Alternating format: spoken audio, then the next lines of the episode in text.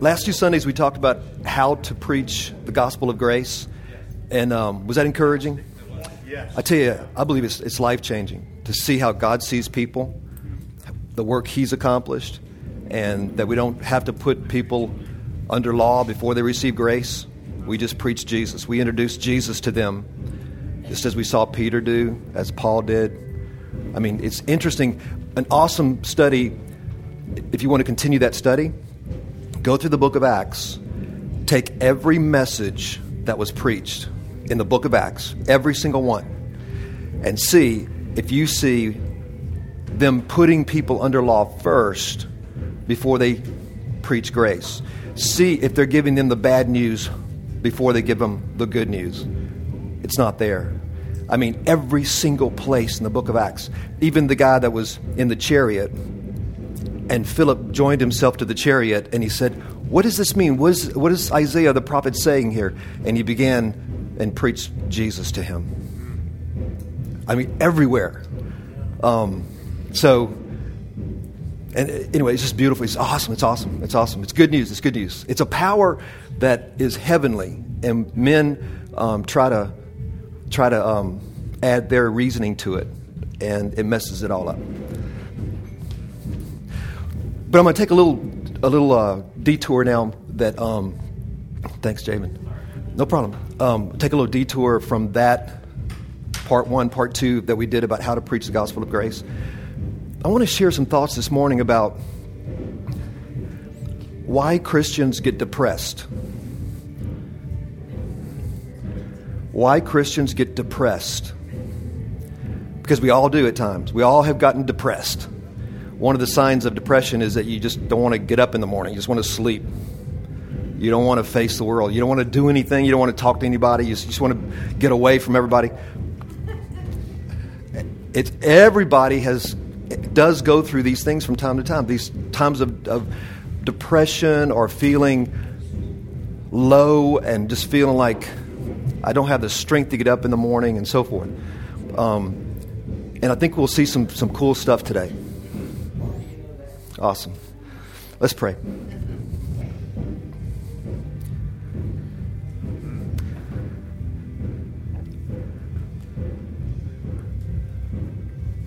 Lord, we thank you that you're, you're like the North Star. No matter what's going on around us, we can look at something that never moves to guide our feet into the way of peace. Thank you, Lord, that we have an anchor for the soul that goes beyond the veil, an anchor that holds the ship steady through all storms and all discouragements and all attacks of the enemy, an anchor that goes beyond the veil, Jesus Himself, Jesus Himself, the forerunner who's gone before us, sits at the right hand of God, our anchor. And Jesus, you say to us, Oh, my child, in the world you shall have tribulation. But you be of good cheer.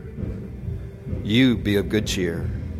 For I have overcome the world. Thank you, Lord, for the anchor of our soul, Jesus Himself, the Lord Himself, the Good Shepherd who gave His life for the sheep, who carries the lambs in His arms. Thank you, Lord.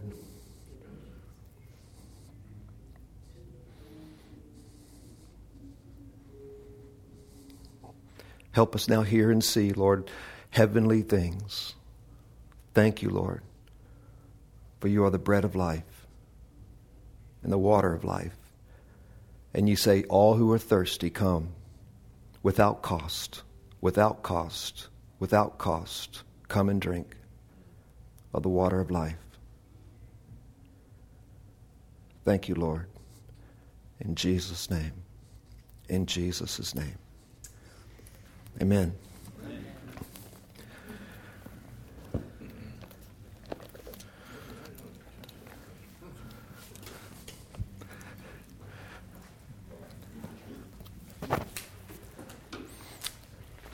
Just sharing a few thoughts today, this morning, about for those who just walked in, about you know why believers get depressed, or why we get depressed sometimes and get down on ourselves, or feel discouraged, or um, or why why you know is this part of God's plan for us to be depressed?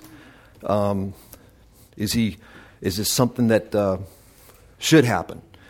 Um, we've heard, if you've read a few books about the, the old saints in, in, past, in the past, I think it was St. John of the Cross who said, talked about the, the dark night of the soul. He, he, talk, he described a, a time in his life when he was, um, he felt, he didn't feel the presence of God in his life. He, he didn't feel his presence. He didn't think God was with him. And so he, he called that the dark night of the soul, where he went just at just bare faith on just information and just kept making himself walk without any feeling, any sense. Um, is, is that something God wants for us? Is that, a, is that a part of the plan of God for his children? Um, there's another thing that we've heard people say that, um, that I, I've I sense this I, I sense God is against me. I, my sins, I feel like His wrath is just upon me. Every, I can't do anything right, and I just feel like, um, like I don't, like I can't please Him. You know that kind of feeling too. And there's words that we've had: dark night of the soul, the cloud of unknowing. We've heard about that. That you know, just just this sense of I don't, I don't, I can't see God, can't touch God, can't feel God, et cetera, et cetera. Well, this human experience and that's what it is the human experience described in these ways does not match up with what Jesus said. Jesus said, He who comes to me will never hunger again and never thirst again. Jesus said, If you drink of the water I give you, it shall become in you a well, a spring, springing up into eternal life continual spring. The scripture says that in the presence of God is a continual feast. So, how do we get off track? How do we get into this, um, this wilderness experience? People say, well, it's the wilderness. I'm going through the wilderness. Well, how can you be in the wilderness if you're in the promised land? because that's where you are. The promised land is a picture of being in Christ. And though there are giants in the land, in the world, you shall have tribulation. We can be of good cheer because He has given us the land, a land filled with milk and honey. So, in union with Him, there's a continual feast. And, and I like that verse where Jesus said, He who comes to me will never hunger again, never thirst again. That doesn't mean we don't hunger for more of God or thirst for more of Him. What it means is it's like being on a cruise and you have food laid out for you 24 7.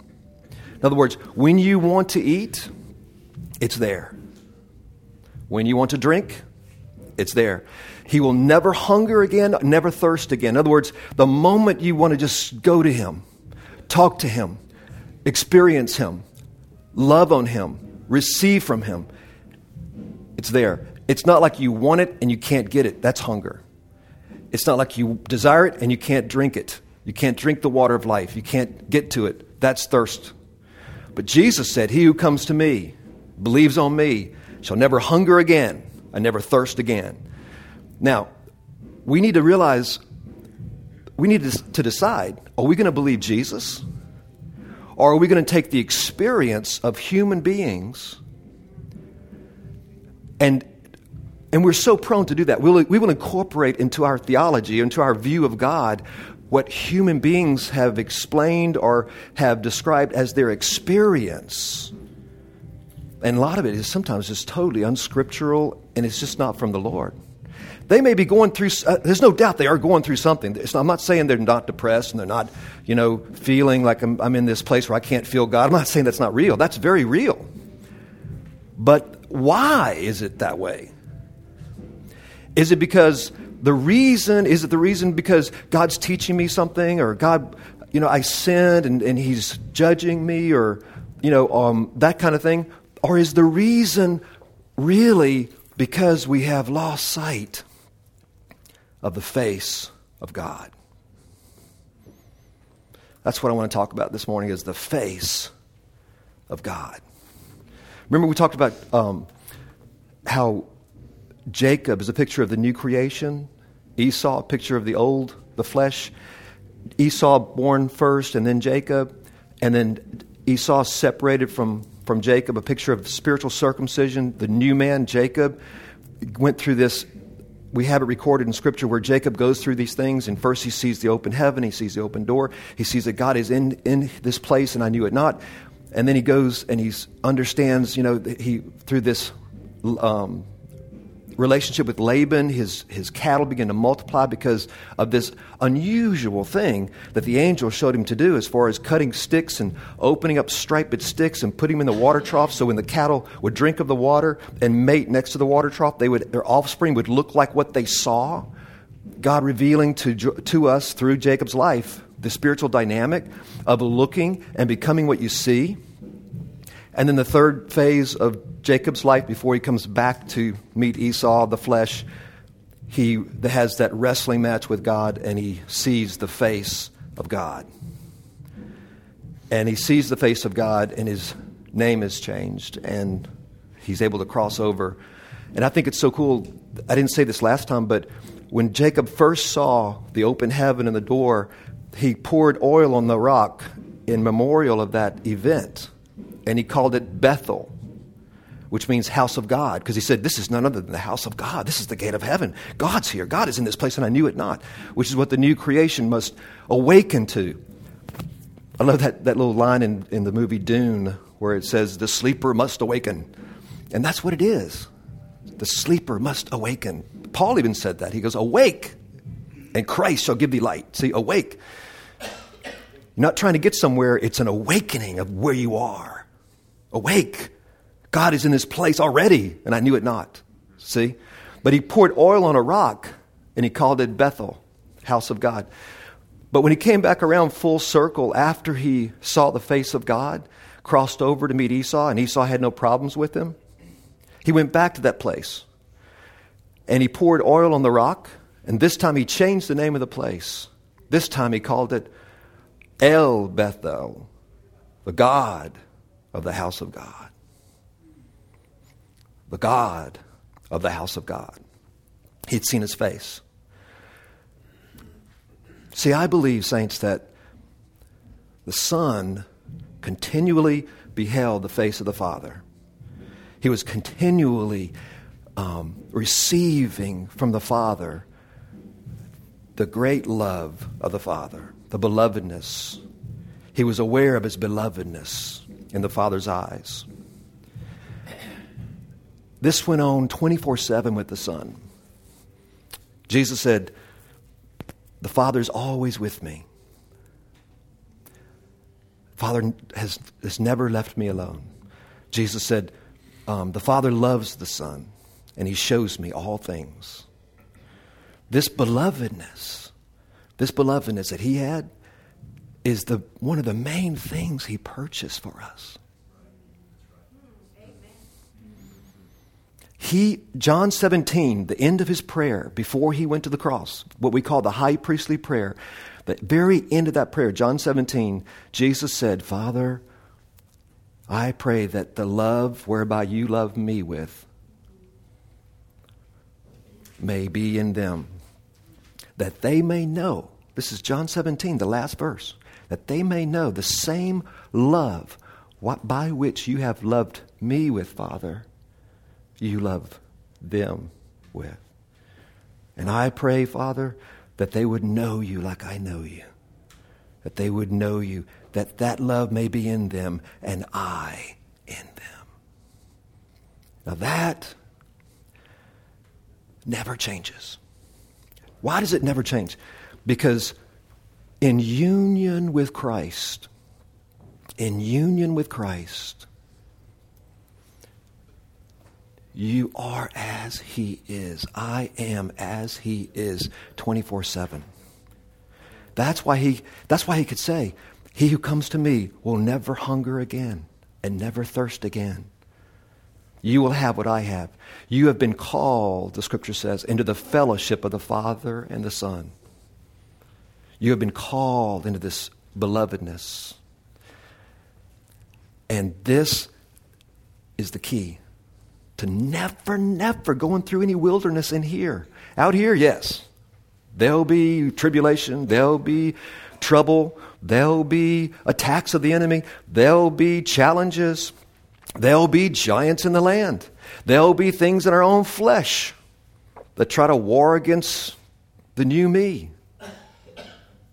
Old patterns of thinking and so forth that are not really you anymore.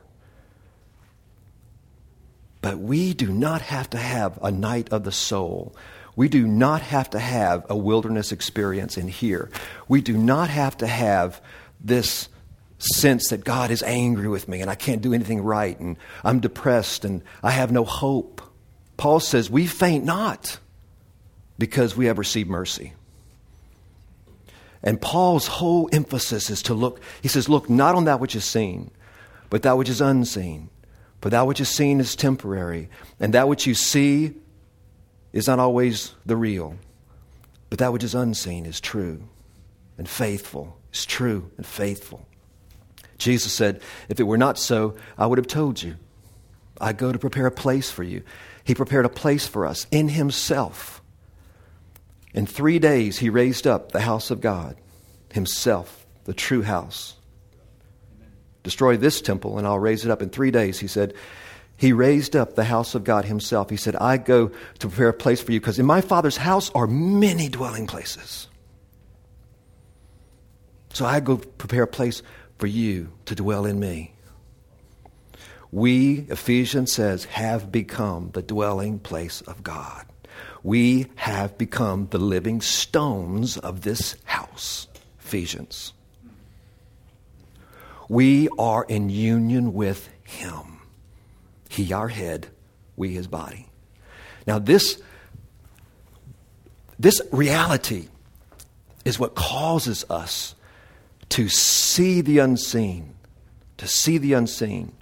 Now, what do we see when we see this unseen? What do we see? Um, what does his face look like? Okay, let's look at this real quick. Uh, look at Numbers, please, chapter 6, verse 25.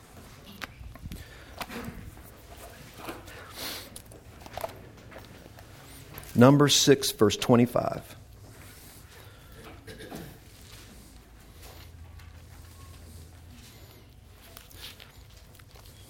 Is this encouraging you guys? Awesome. Number 625.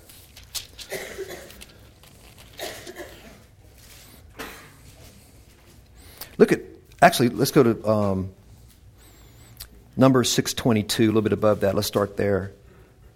Numbers 622. We're all familiar with this, this blessing. Verse 22.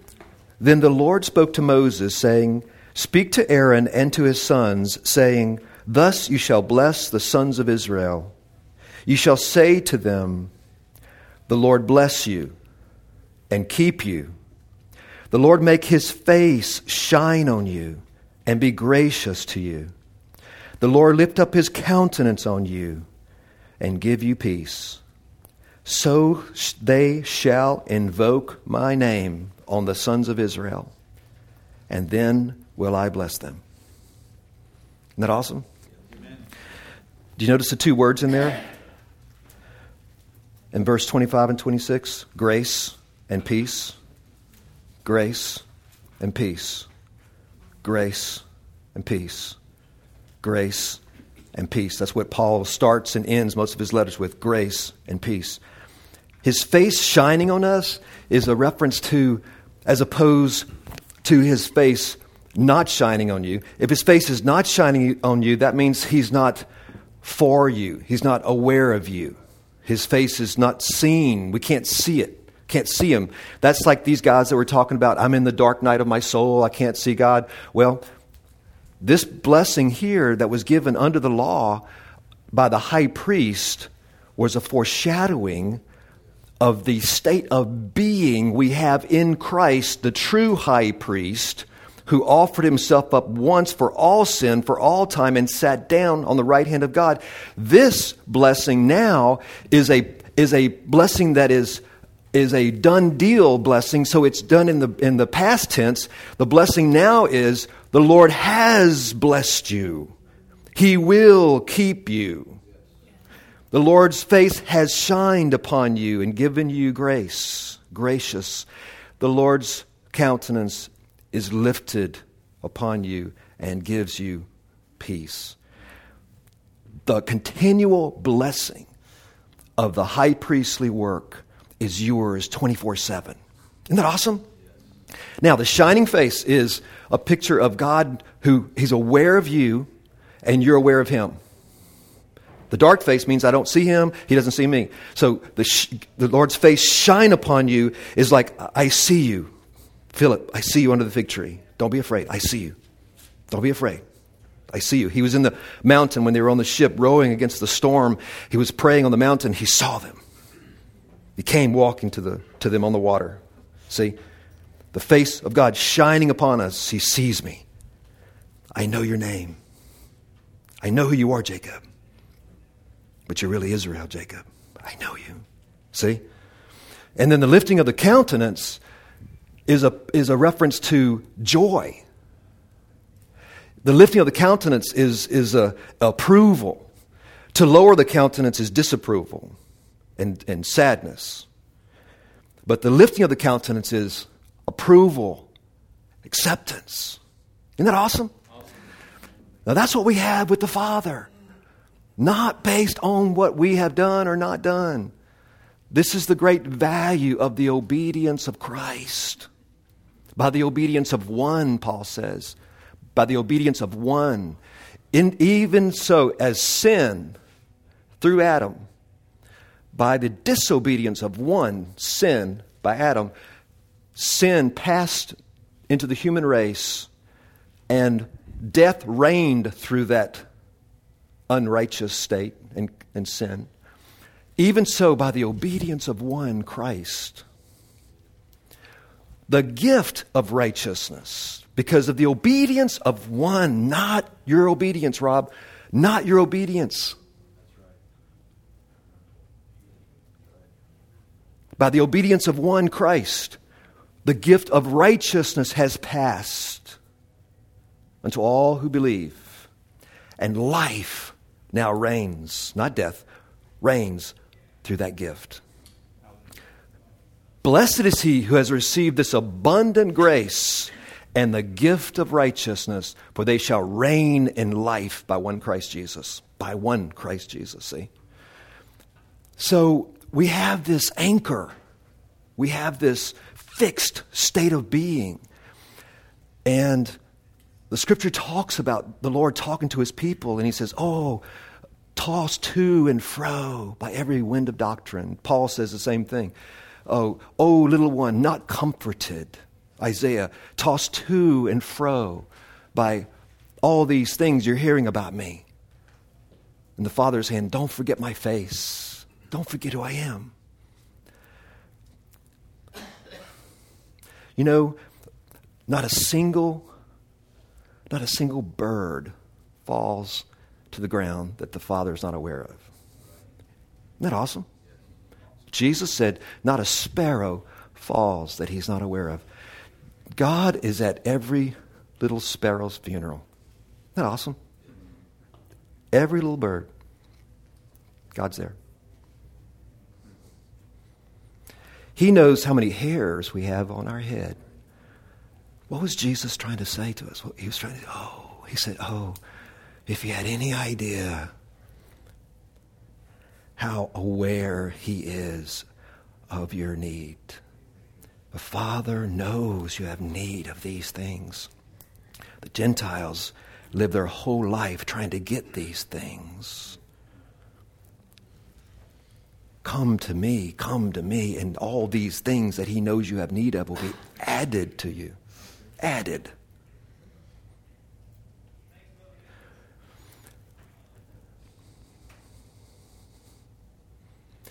And it's a, it's a good thing to share with one another, I believe, that I'm depressed. That's a good thing. to talk, sharing our faults with one another, our weaknesses, our struggles. It's a very good thing. So we can encourage each other in the faith, to remind each other of the truth. That's one of the, the awesome things about the new covenant is that there's no one more righteous than the other. So you can go to anyone and say, Man, I'm struggling with this. I'm worried about this. I f- I'm fearful about that. I got an email just the other day that um, a sister who was just just enraptured in, in God, emailing about the rest she was experiencing in Christ. And that very night, a young male tried to get in her daughter's bedroom, tried to open the window, and they never caught the guy. And she's now worried about her daughter's safety. And she emailed and a second email and said, "Oh, saints, pray for me because I'm now I'm trying now to stay in the rest I was just talking about yesterday." That's just life. It's life. But see, she was just honest and real about it. And the, saint, the saints emailed and said, we'll, we'll be praying for you for protection and be encouraged, and God is with you. And you see what I'm saying? That's what the body of Christ is all about. The body of Christ is all about number one, the body of Christ is to remind each other of what is real, the truth. Mm-hmm. Speaking the truth one to another in this great love, building each other up in the spirit, in the reality of the, the great love of God, the work of Christ. I love that verse. I think Jude, it says, um, pray in the Spirit and keep yourself in the love of God. And pray in the Spirit doesn't mean speaking in tongues right there. It just means when you pray in the English, you pray in the Spirit. It could be in, the, it could be in tongues, but also just in English. In other words, just pray in the realm. Pray in the Spirit as opposed to praying in the flesh. Pray in the Spirit. Pray in the realm. Commune, fellowship with Him in this realm and see His face. Keeping yourself not keeping yourself in the love of God if you don't do that, but what he means there is keeping the awareness of the love of God for us as we commune with him. Isn't that cool? He who comes to me will never hunger again, never thirst again. This state of being, this reality he's purchased for us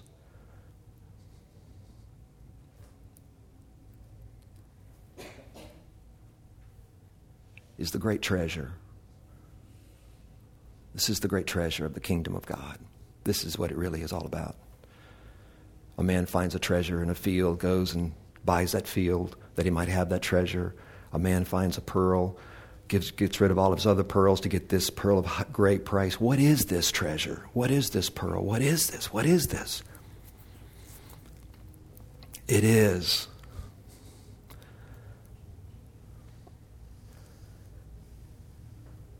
the reality that the God of the universe knows your name, loves you so much, will never leave you nor forsake you, is within us. He is within us, that He will surely bless you and surely keep you, that his face shines upon you in his Son, and his grace and graciousness is toward you without limitation. Ephesians says he lavished, lavished his grace upon us. His countenance is lifted toward you, toward us, toward me, and he gives us his own peace not as the world gives, but as I have. My peace I give to you, Jesus said. This is, this is the state of being we're in. This is the rest. This is the true Sabbath rest he calls us into.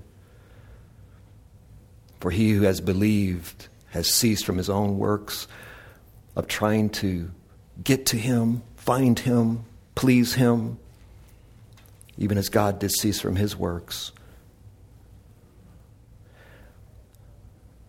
Basking, basking. One of the, I think, the lost, if you want to say it this way, the lost art in the Christian life is simply basking in the love of God. That is so powerful. Everything in this world makes you want to rush.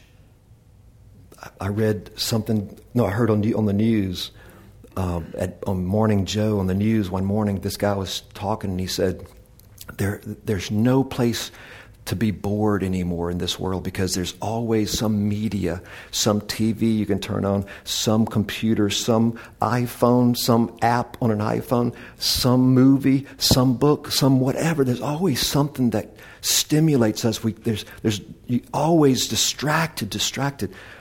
Rarely, he says, the reason why we don't have people having deep thoughts in our culture, deep thoughts in our generation, is because in the past they had time to ponder, to bask. I tell you, you can, you can receive more in five minutes from God, basking, than 10 years trying to figure it out, going from one thing to the next, one thing to the next, one thing to the next, one thing to the next, one thing to the next. That's the way he is, like Elihu in the book of Job. Elihu was listening to all these wise men talk to Job and, and listen to Job talk to them. And Elihu, he was a young man. He, he was not uh, an old, wise person, just a young kid. And he's, and he's listened to Job talk and his friends talk, and his friends were saying, Well, this is happening to you, Job, because of your sin and all this stuff. And Job was saying, No, it's not because of my sin. I'm a righteous man and all this stuff. And he was he got frustrated with Job because no, it's not because of your righteousness, Job, and no, it's not because he sinned. It's not that at all. They're missing it all. And Elihu, this is chapter 32 of Job. Elihu speaks up and he goes, you know, I'm a young kid, and I thought you guys would be wise because you're older than me, and I, so I listen to you guys. But I've got something in me that has to explode. I'm like new wine about to vent because I thought old age would teach wisdom. But he says, but there is a spirit in man, and inspiration from the Almighty gives us understanding. Basking. Basking. Inspiration, spirit to spirit, speaking to us. You'll have a wisdom passed beyond your years from the Father. The rest, the rest.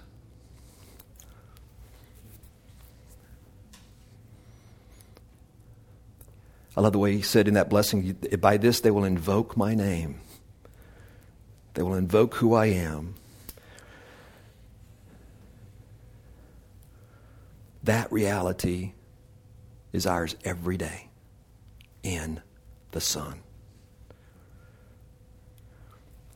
Jesus did this for us. He said, I go to prepare a place for you. In this house, in my Father's house, are many dwelling places so that where I am, you may be also. Where He is, we are also. Seated with Him in this heavenly reality. He with us, lo, I am with you always, even until the end of the world. And we are where He is in this union. That never has a dry spell. That never has a wilderness in it. That never has this uh, the a dark night of the soul. That never has that in here. But yes, outside pressures, things come at us. That's why Paul, you, you, don't you get the impression in reading Paul's letters that he never had a bad day? But he had a lot of bad days because every now and then it would come through. You know, he would talk about you know beatings and going to prison, and I mean, what is their secret? I mean, what were they? What did they do? I mean, they were put in prison and they were praising God in prison, and what is the deal? And we look at that as some high spirituality that only a few can reach. No. It's because we have allowed bad teaching to come into our heads and it eats away at the reality of union. This is a book that I mentioned earlier. This is a book that's read wide, widely in, in seminaries around the country. It's called Dynamics of Spiritual Life by Richard Lovelace. Not to pick on him, but this is what is widely taught in seminaries. And when I read this in a couple of seconds here, you'll see, you'll recognize it as what's pretty much out there. Well, what's pretty much out there is killing us. And this is, and what happens, a little leaven leavens the whole lump. 11, leaven there is not just in Galatians, when Paul says a little leaven leavens the whole lump, Paul in Galatians is not just talking about law, but he's talking about the whole mindset behind law keeping. Because through the, through the law is the knowledge of sin. See, the law reveals sin, the law aggravates sin. The scripture says the power of sin is, is stimulated, the power of sin in the flesh is stimulated by law. Paul says the law is the strength of sin. I mean, how many ways can he say it? So, this whole way of looking at reality in a law way or uh, law or a flesh mindset way is what it is is slowly killing us we're losing sight of the new creation the new creation is almost not even talked about and if it is talked about it's talked about as a process saints by definition the word creation is not a process Evolution is a process. Creation is not a process. The Lord said, and it was. He created. He calls into being that which did not exist, and it was. A new creation. You are not in the process of getting a clean heart. Peter says in the book of Acts, he says, Those guys I preached to in, in Cornelius' house, God cleansed, past tense, cleansed their hearts by faith. We have been circumcised. We've been given the new heart that the prophet said would come in this new covenant. I will wash you with pure water, and I will give you a new heart within. I will take out the stony heart that speaks of death and give you a heart of flesh, which speaks of life. In that sense, it's not flesh in the bad sense of the word. It's stony heart versus flesh, living. See? So, what is the process? The process is not the new creation becoming newer or whatever. The process is what we talked about the awakening. Awake, awake, awake. The sleeper must awaken. Behold and see what is, not what will be. Behold and see what is. Behold and see what is. What is. That's truth. That's what Jesus meant when he said, You shall come to know the truth, the real, and that will set us free. No matter what we go through, when you know the real, we have an anchor for the soul. And we have each other. It's not, we're not alone. We have each other in the truth. We can encourage each other no matter what we're going through. We can encourage each other. We can remind each other of the truth. We can forbear with one another, encourage one another, pray for one another, help teach each other, help show each other the truth, the real that's in Christ weeping with those who weep and rejoicing with those who rejoice as a family, no matter what we're going through. Isn't that awesome? awesome? That's the body of Christ. We're not, it's not a fleshly thing where you're trying to improve the flesh or trying to look for sin or even in yourself or in your brother. It's not that at all. In fact, it's t- totally opposite. The apostles taught us to look upon Him to behold Him, the image of Him who created you in holiness and truth. And you are changed or transformed, renewed in the mind into the same likeness from glory to glory, from faith to faith. The dynamic is one of looking at the Spirit, not the flesh. For the mindset on the flesh is death, but the mindset on the Spirit is life and peace. Life and peace. So look, let's look at this real quick.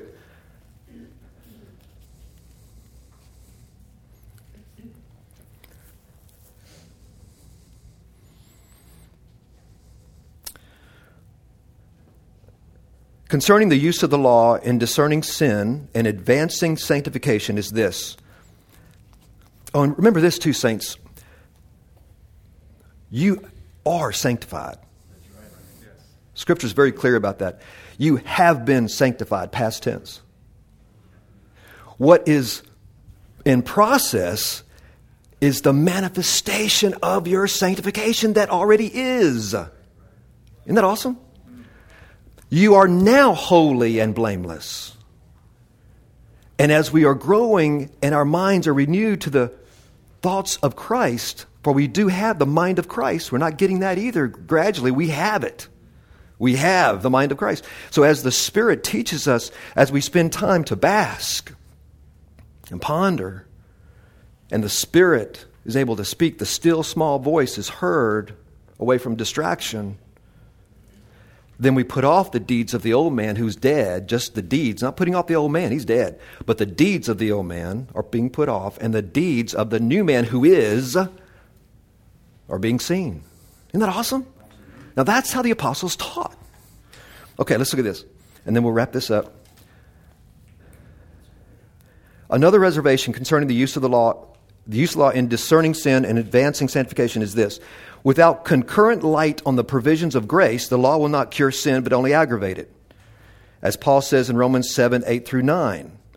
Because Luther had seen that it is virtually impossible to respond phenomeноusly to the law, that means in a God way, without the vision of the grace of Christ. Lutheran ministers became suspicious of too much Puritan law work without preceding and accompanying declarations of grace. And rightly so. Human beings cannot bear much reality. As T.S. Eliot said, the anesthetic of grace is constantly needed in the healing process of sanctification along with the surgical ministry of the law. For this reason, many areas of the church, which contain a great deal of legal thunder and lightning, exposing at least the surfaces of sin, are full of desperately anxious and bitterly contentious people, because law without, without grace provokes sin, along with exposing it and aggravates it into some of its ugliest expressions. So, and you can read more and more about this, but what he's saying is that here's another thing here. The lifelong process of mortifying sin involves a gradual detection process by which the particular forms in which sin expresses itself in our lives, our characteristic flesh, are uncovered to our view. Some of this discovery of sin occurs early in our Christian lives, but the subtlety of indwelling sin is such that many of its deeper roots remain under the surface of consciousness. The detection process by which old roots of sin and new developments of the flesh are discovered and before the detection, eh, before, the, before detection, every region of the flesh is latent, present in our lives, but working unconsciously. The probe, which causes our independence from God to flare up into consciousness, expressing itself in over, overt acts of sin, is the law. Biblical principles of righteousness and ethical truths written on men's hearts, enacted in their laws. The complaining accusations of others harmed by our sin, etc., etc. See what I'm saying? Basically, he and this is what is widely taught, is that the, the law is like a probe. It's like the, the doctor doing the surgery, and we need just the anesthesia of grace to handle it because, as he says, men can't handle too much reality. Now, what he's talking about as reality is flesh. No good thing dwells in our flesh. And he's right. You cannot handle a, what a depressing, no wonder we're getting depressed. See, that's exactly why Christians get depressed. You start living a life like this, which we're in it in many ways, we're having to unlearn a lot of stuff. But you try to be more sanctified or more holy or become more Christ like with a dynamic like this, where you're trying to probe the deep roots in the flesh of sin so you can become more Christ like, and using grace as just an anesthesia so you can handle it. Give me a break. Is that what Jesus taught? Is that what the apostles taught? No. A little leaven leavens the whole lump. And that's why Paul, who looks like he never had a bad day, even though he had lots of bad days, knew the truth that it wasn't about his flesh. No good thing dwells in my flesh, Paul says. I'm not looking to my flesh. The mindset on the flesh is death, but the mindset on the spirit is life and peace, the real, who you really are. Jacob must awaken. The face of God never changes. And because, see, that whole other dynamic of looking at sin, we automatically think God, his face is no longer shining and his countenance has dropped. And therefore, we don't live in that continual blessedness of grace and peace, which the Son purchased for us. Isn't that awesome? You see how clearly the two, the two dynamics are? And they come from the two trees. We'll finish with this. The tree of the knowledge of good and evil exposes sin. the Father, the God, spoke to Adam and Eve and said, Who told you you were naked? That comes from that tree. That the way to get better is to look at myself. The tree of life, on the other hand, has with it light. Jesus said, He who comes to me shall have the light of life. And that light shines on the face of God. And we come to know Him. And to know Him, Jesus said, is life. And as we behold him and see him as he really is in our inner man, as we spend time basking, spend time pondering these things, don't let the world distract us. We never have a chance for this to take root, but spend time walking, taking walks, taking times in the morning, in the evening, look up at the stars every now and then, and, and let him love on us. Let him love on us. And it will be, will be strengthened in our inner man. It's so simple. He made it so simple. The uneducated can do this. The child can do this. In fact, you must become as a child. See? He did it this way so that nobody would be left out to receive this great love of the Father 24 7. Not a sparrow falls, not a hair on our head is, he doesn't know about. His face shines on us. His countenance is lifted. Great is your faithfulness, O Lord. Your mercies are new every morning in Christ. Mercies new every morning in Christ. Always go back to the obedience of Christ because of the obedience of one Christ. The gift of righteousness, God's righteousness, has passed upon all who believe, and therefore they reign in life in his life. He who comes to me shall never hunger again, shall never thirst again. In the world we shall have tribulation, but we can be of good cheer, for he has overcome the world. Lord, thank you that we don't have to ever be depressed. We don't have to ever lose heart. We don't have to ever be discouraged. As Paul says, we're knocked down, but we're not knocked out.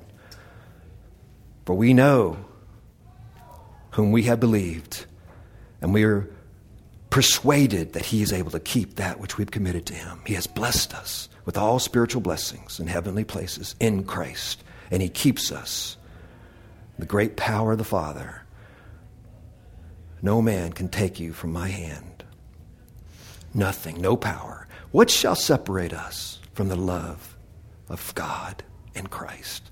Shall our sin? Who shall bring any charge to my children? Shall height, shall depth, shall bad times, good times, shall demons, shall angels, highs and lows, what shall separate you from his love?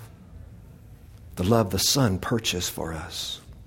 Father, that they may know the same love you love me with, you love them with.